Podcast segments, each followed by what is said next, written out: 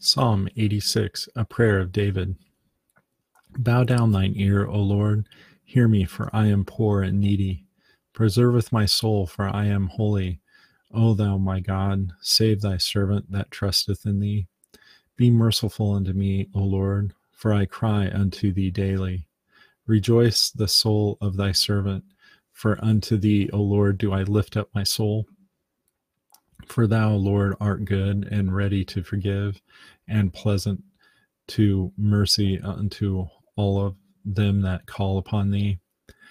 Give ear, O Lord, unto my prayer, and attend to the voice of my supplications. In the day of my trouble I will call upon thee, for thou wilt answer me. Among the gods there is none like unto thee, O Lord, neither are there any works like unto thy works. All nations whom thou hast made shall come up and worship before thee, O Lord, and shall glorify thy name. For thou art great and doest wondrous things. Thou art God alone.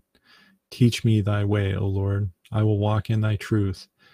Unite my heart to fear thy name. I will praise thee, O Lord my God, with all my heart, and I will glorify thy name forevermore. For great is thy mercy towards me, and thou hast delivered my soul from the lowest hell. O God, the proud are risen against me, and the assemblies of violent men have sought after my soul, and have not set thee before them. But thou, O Lord, art a God full of compassion and gracious, long suffering, and pleasant uh, in mercy and truth. O turn unto me, and have mercy upon me. Give thy strength unto thy servant, and save the son of thine handmaid. Show me a token for good, that they which hate me may see it and be ashamed, because thou, Lord, hast helped me and comforted me.